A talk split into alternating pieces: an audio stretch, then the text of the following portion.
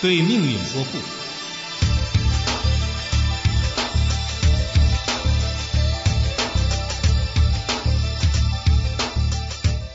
企业家档案：张灿，北京市人，早年就读于北京大学国际金融专业，获硕士学位，现任北京达银集团能机投资有限公司董事长。一九八六年，张灿下海创业，以印名片起家。一九九二年七月，创建达音集团。经过九年的经营与管理，已使其由创建之初的一家小型电脑贸易公司，发展成为一个资产超过十二亿元、年营业额超二十亿元、拥有员工达三千余人，在信息技术、生物与健康。新型家居建材和房地产三大领域进行多元化投资及专业化经营的大型民营高科技股份制企业。二零零零年，福布斯公布的中国内地五十位富豪名单中，年轻的严俊杰、张灿夫妇因拥有一点二亿美元的财富而名列第二十三位。二零零一年，张灿夫妇再次进入福布斯中国大陆一百富豪排名第四十位。夫妇合计财富近十亿元人民币。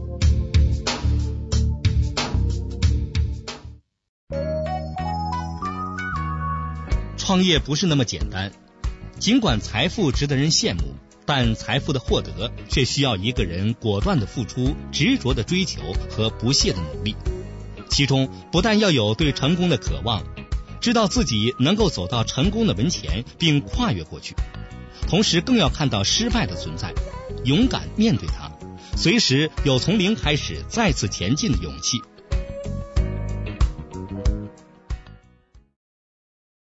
致富有两种，一种是继承遗产，一种是白手起家。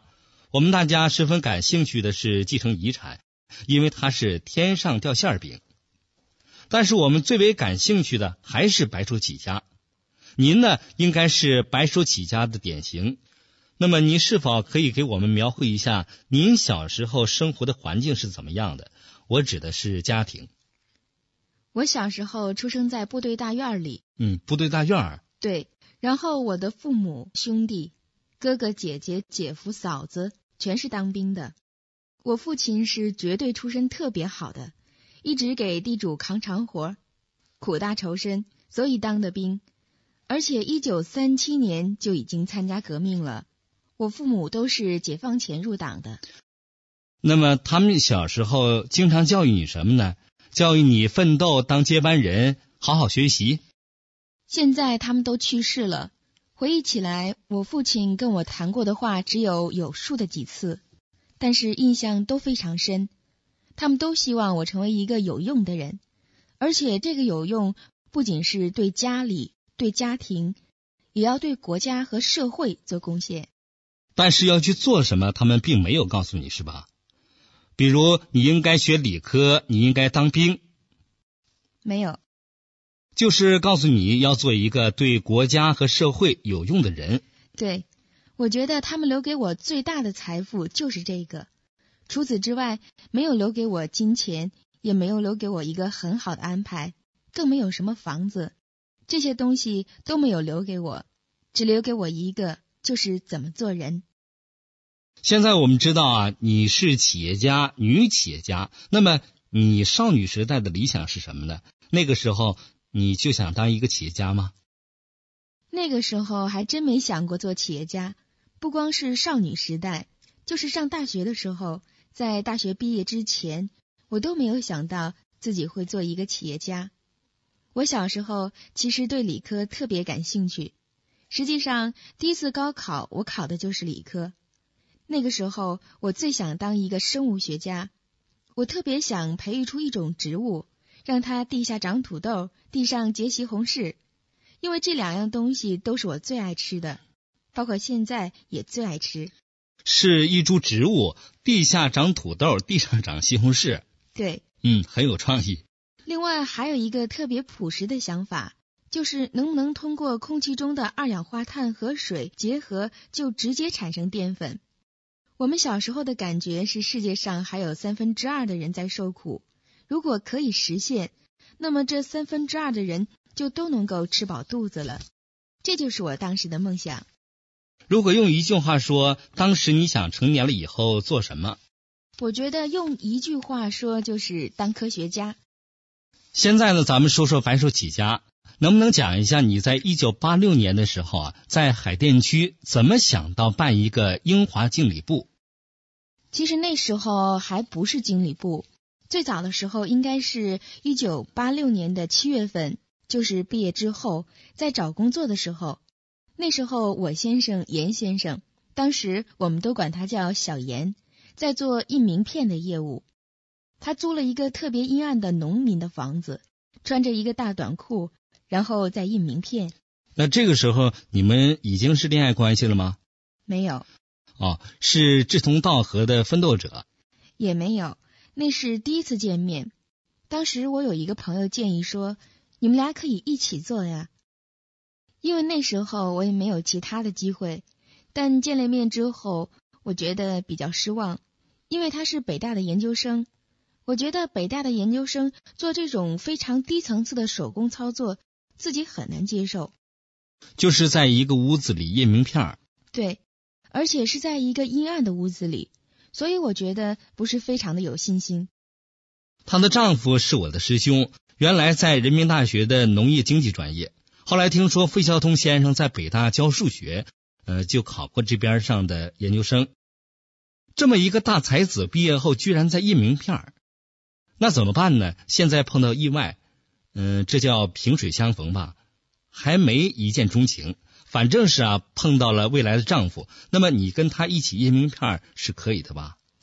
没有，是这样的，这中间我确实矛盾过，也困惑过。但是我觉得他这个事情真的是一个事业。等我们再次见面的时候，已经是十二月份了。那个时候他就已经开始承包这个英华经理部。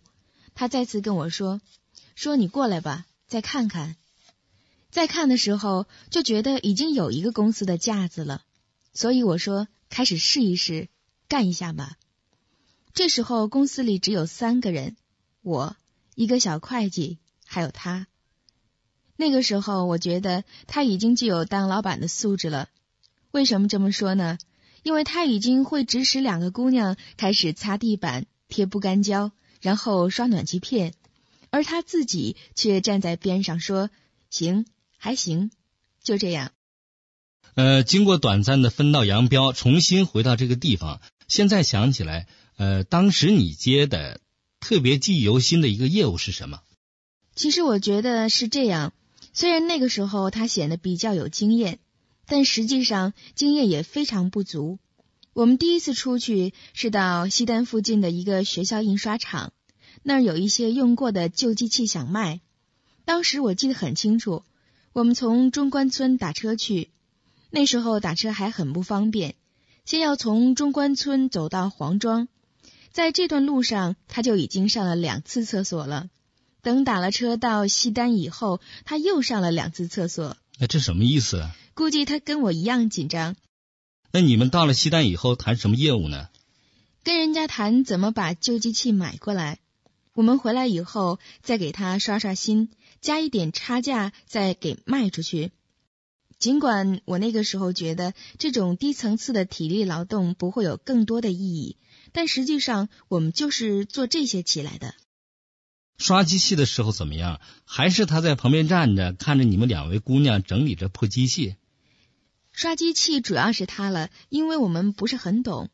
后来因为一单生意，我们到了沈阳，那次呢也非常具有戏剧性。本来我们是去大庆谈生意，但是谈的非常不顺利。我们两个就坐在哈尔滨的火车站前发愁，这怎么办？上哪儿去啊？这时候突然听到广播讲，到沈阳的列车马上就要开了，我们撒腿就跑。到了火车上也没有票，就在那站着，站到四点多钟的时候，列车长走过来，可能看我们两个学生模样，觉得比较可怜，就说：“你们要卧铺吗？”就给我们找了一个卧铺，就在那儿坐了一会儿。五点多钟到了沈阳，那次收获特别大。在沈阳有家公司，他库房里有很多旧的胶干纸一类的东西，都没有人要。我们花了很少的钱，大概也就几百块钱，就把这些东西全倒腾出来，然后都拉回北京了。我记得很清楚，雇车的钱比这个东西本身还贵。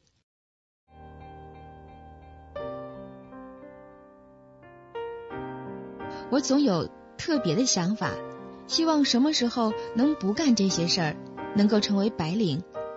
小严那个时候有一个特别简单的愿望，什么时候手指甲能没有泥了，就是机器上的黑油泥，然后能够每天换上一件衬衫去上班。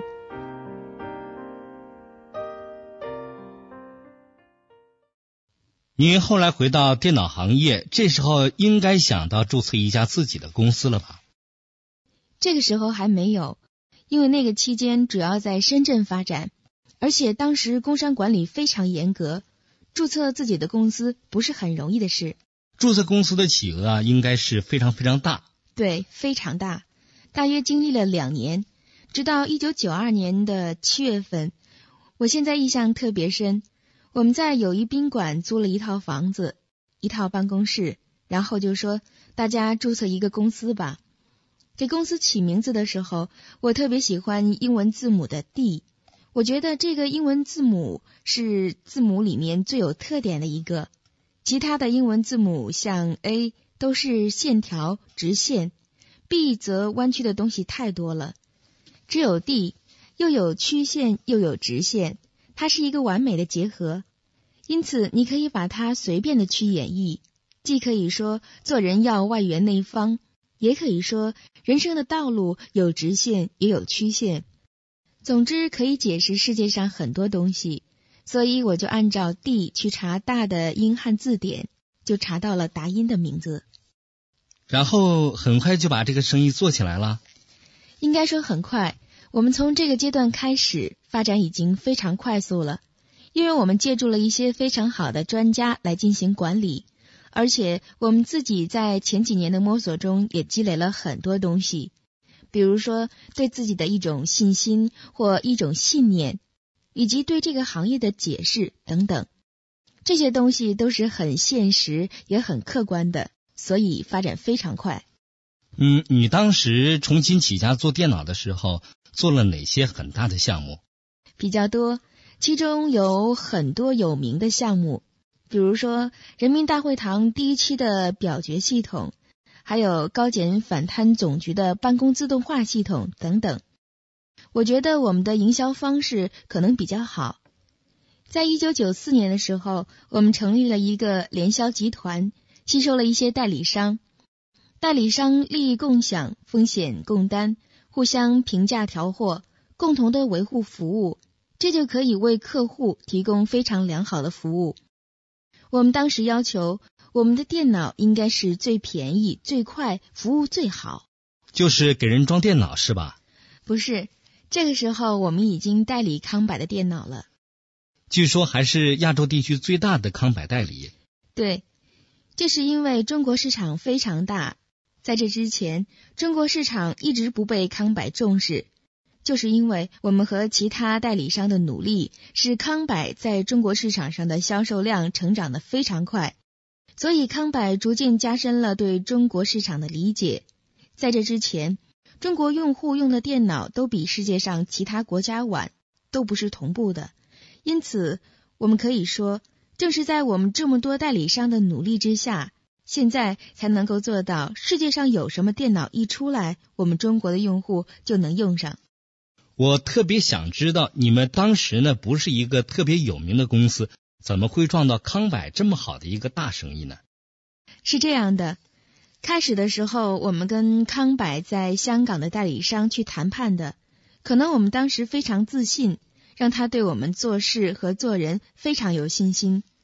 这样，他就试着把一部分大陆的代理权交给我们了。怎么能表现自己，从而让对方对自己特别有信心呢？其实就是真诚，非常实在的把你想告诉他的事情说清楚，没有更多的技巧，而且越没有技巧，我觉得越好。这是可以告诉大家的一个经验吗？假如你去谈一个生意的话，不要特意的修饰自己，像特意的备好稿，进门以后先说哪句话等等，而是真诚的、自然的把自己要干的事情直接的告诉他。我觉得是这样的，而且我觉得现在有许多误导，很多的骗钱的书都告诉你怎么去面试，怎么做人，然后怎么把领带换成蓝的或者是红的，其实都不是。你的本色最好。跟人的交往的时候，不管是谁，最主要的是真诚。你只要告诉他真实的东西就够了。嗯，你看咱们白手起家这段历史呢，呃，已经展示完了。在回顾这段历史的时候，你觉得有什么特别重要的经验吗？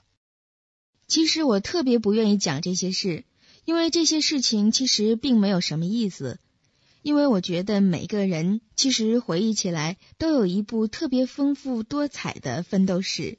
比如说，你从北大中文系，然后做成电视主持人，这里面也有很多故事。这些故事每个人都会有不同的表达，而我觉得自己这方面特别弱。你是不是这个意思？就是说，不要以我为榜样，你自己想干什么就干什么。对。我是觉得一个人最重要的，就像我父母告诉我的，你要有一个梦想，这个梦想可以很大，也可以很小，这个要按照自己的个性和能力去决定，然后你就可以为了实现这个梦想去努力去奋斗，其实这就够了。另外，作为一个职业，你的成功只是人生的一个方面，但是作为一个人，就像孔子说的，怎么修身养性，怎么做一个人。这就是一辈子的事儿了，我觉得这个更重要。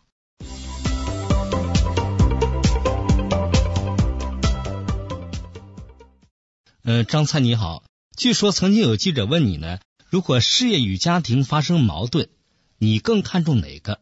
你居然毫不犹豫的回答更看重事业。我认为，一个因为看重事业而牺牲家庭的女人，她的内心世界是自私的，尽管她能找出无数理由为自己辩护。我相信，如果有一天有一个考验摆在你的孩子和你的企业之间，你会牺牲掉你的孩子，是这样吗？你会这样残忍吗？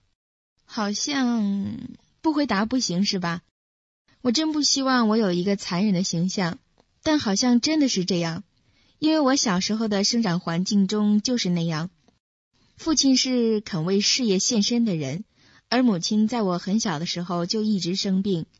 可以说是一个为家庭献身的人。总之，他们教给我的就是一种献身的精神。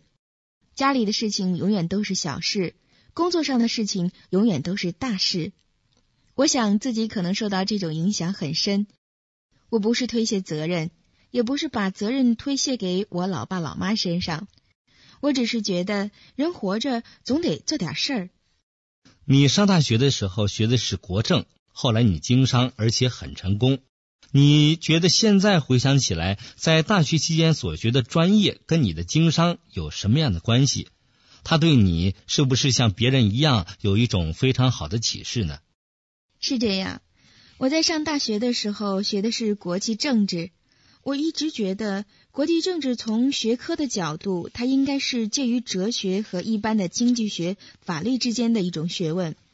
经济学和法律一般教一些实际操作层面的东西，而哲学则教给人一种世界观和方法论。国际政治会教给人一种宏观的、从世界的角度、从全球的角度思考问题的方式。至于知识方面，我觉得并不是那么重要，而且现在我也在学习，也在北大读研究生。每个人在人生的奋斗道路上都走过弯路和曲折，不是一帆风顺的。每个人的成功模式也是不可模仿的。你刚才说你的故事可能不适合别人，但是我总觉得这里面肯定有一些方法论是大家可以借鉴的。比如说，一个人要争取成功，你认为最重要的智力因素和非智力因素是什么？智力因素，我觉得可能比较重要。但我肯定不是那个最聪明的人，或许有一些小聪明，但不一定具有大智慧。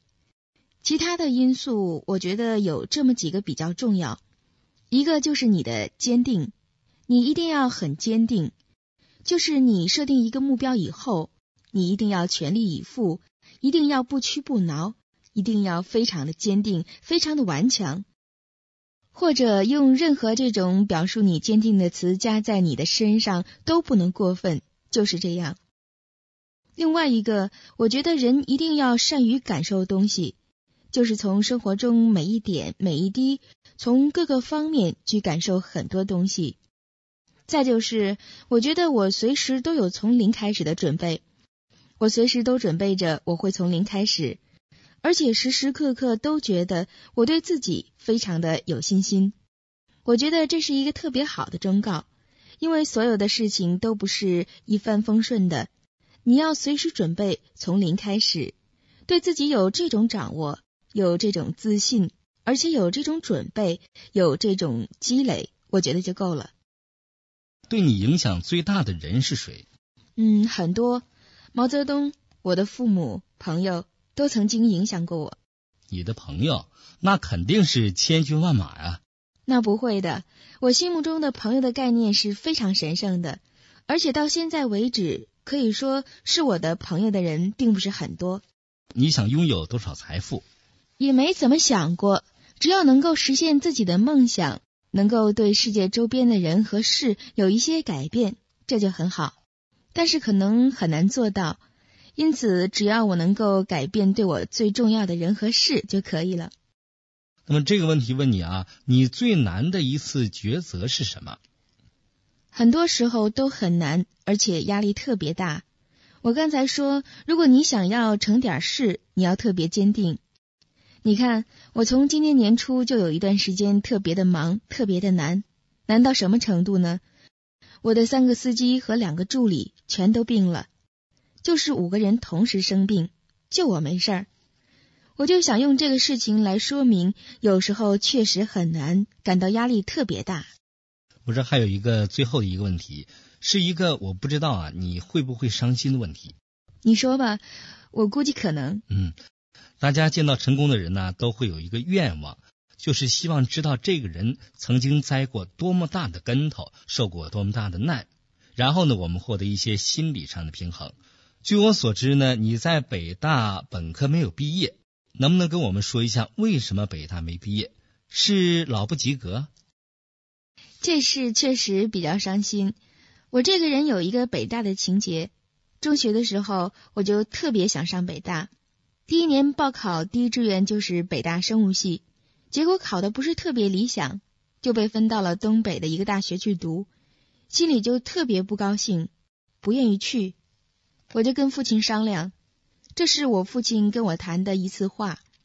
他说：“你自己决定吧。你要是想去，我就把我的羊皮袄，他特别珍贵的羊皮袄，平时都不穿的，给你带上。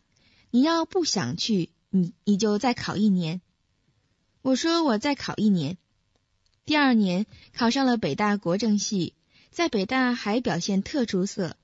读到三年级的时候。突然说：“你这种情况，按照教委规定，应该是停考一年再考，就是罚一年再考。结果没罚我，我第二年就考了，这样就给北大注销了学籍。正是因为在北大没读完，所以北大的方方面面，老师、同学，尤其是同学，对我帮助特别大，对我的关注也特别多。那时候就有意识的去训练我，比如说。”你什么事都不能哭，什么问题都要想尽办法去解决。你一定要坚强，你一定要坚定，你一定要比别的北大同学读更多的书等等。我现在印象特别深的是，当时有一个老师，实际上是我的师兄，他插过队，当时岁数也很大了，经常穿着特别旧的衣服，我特别害怕他，而且现在我也特别怕他。现在每年他都打电话跟我说：“你过来，然后问你读什么书了。”我觉得是一种考试。那个时候在北大的学生食堂，我去打饭，兴致勃勃的去了，他就端着一盒饭、一盒菜，站在熙熙攘攘的学生中间，见到我就问：“读什么书了？我列的书单你都读了吗？读书笔记写了吗？”那时候我真的很怕他。但现在想起来是非常好的一件事。我以为你最伤心的应该是毕业的那一刻，大家都去照毕业照了，可能会勉强的让你来，但是人家却拿着国家的调令，拿着单位的商调函。那个时候已经不伤心了，已经给大家磨练出来了，而且我觉得会比他们更有前途，因为我会比他们有更多的机会。我没有工作，所以我的机会更多，这的确不是最伤心的。最伤心的是刚通知我的时候，我印象特别深。春天的三月份，跟今天这种日子差不多，也挺热的。在学校里面，我们同学说：“你散散心吧。”就两个同学一边搀着我一个胳膊，在校园里散心，大概是防止我自杀。那种场景就像在八宝山里，那些遗属被人搀着从告别室走出来一样。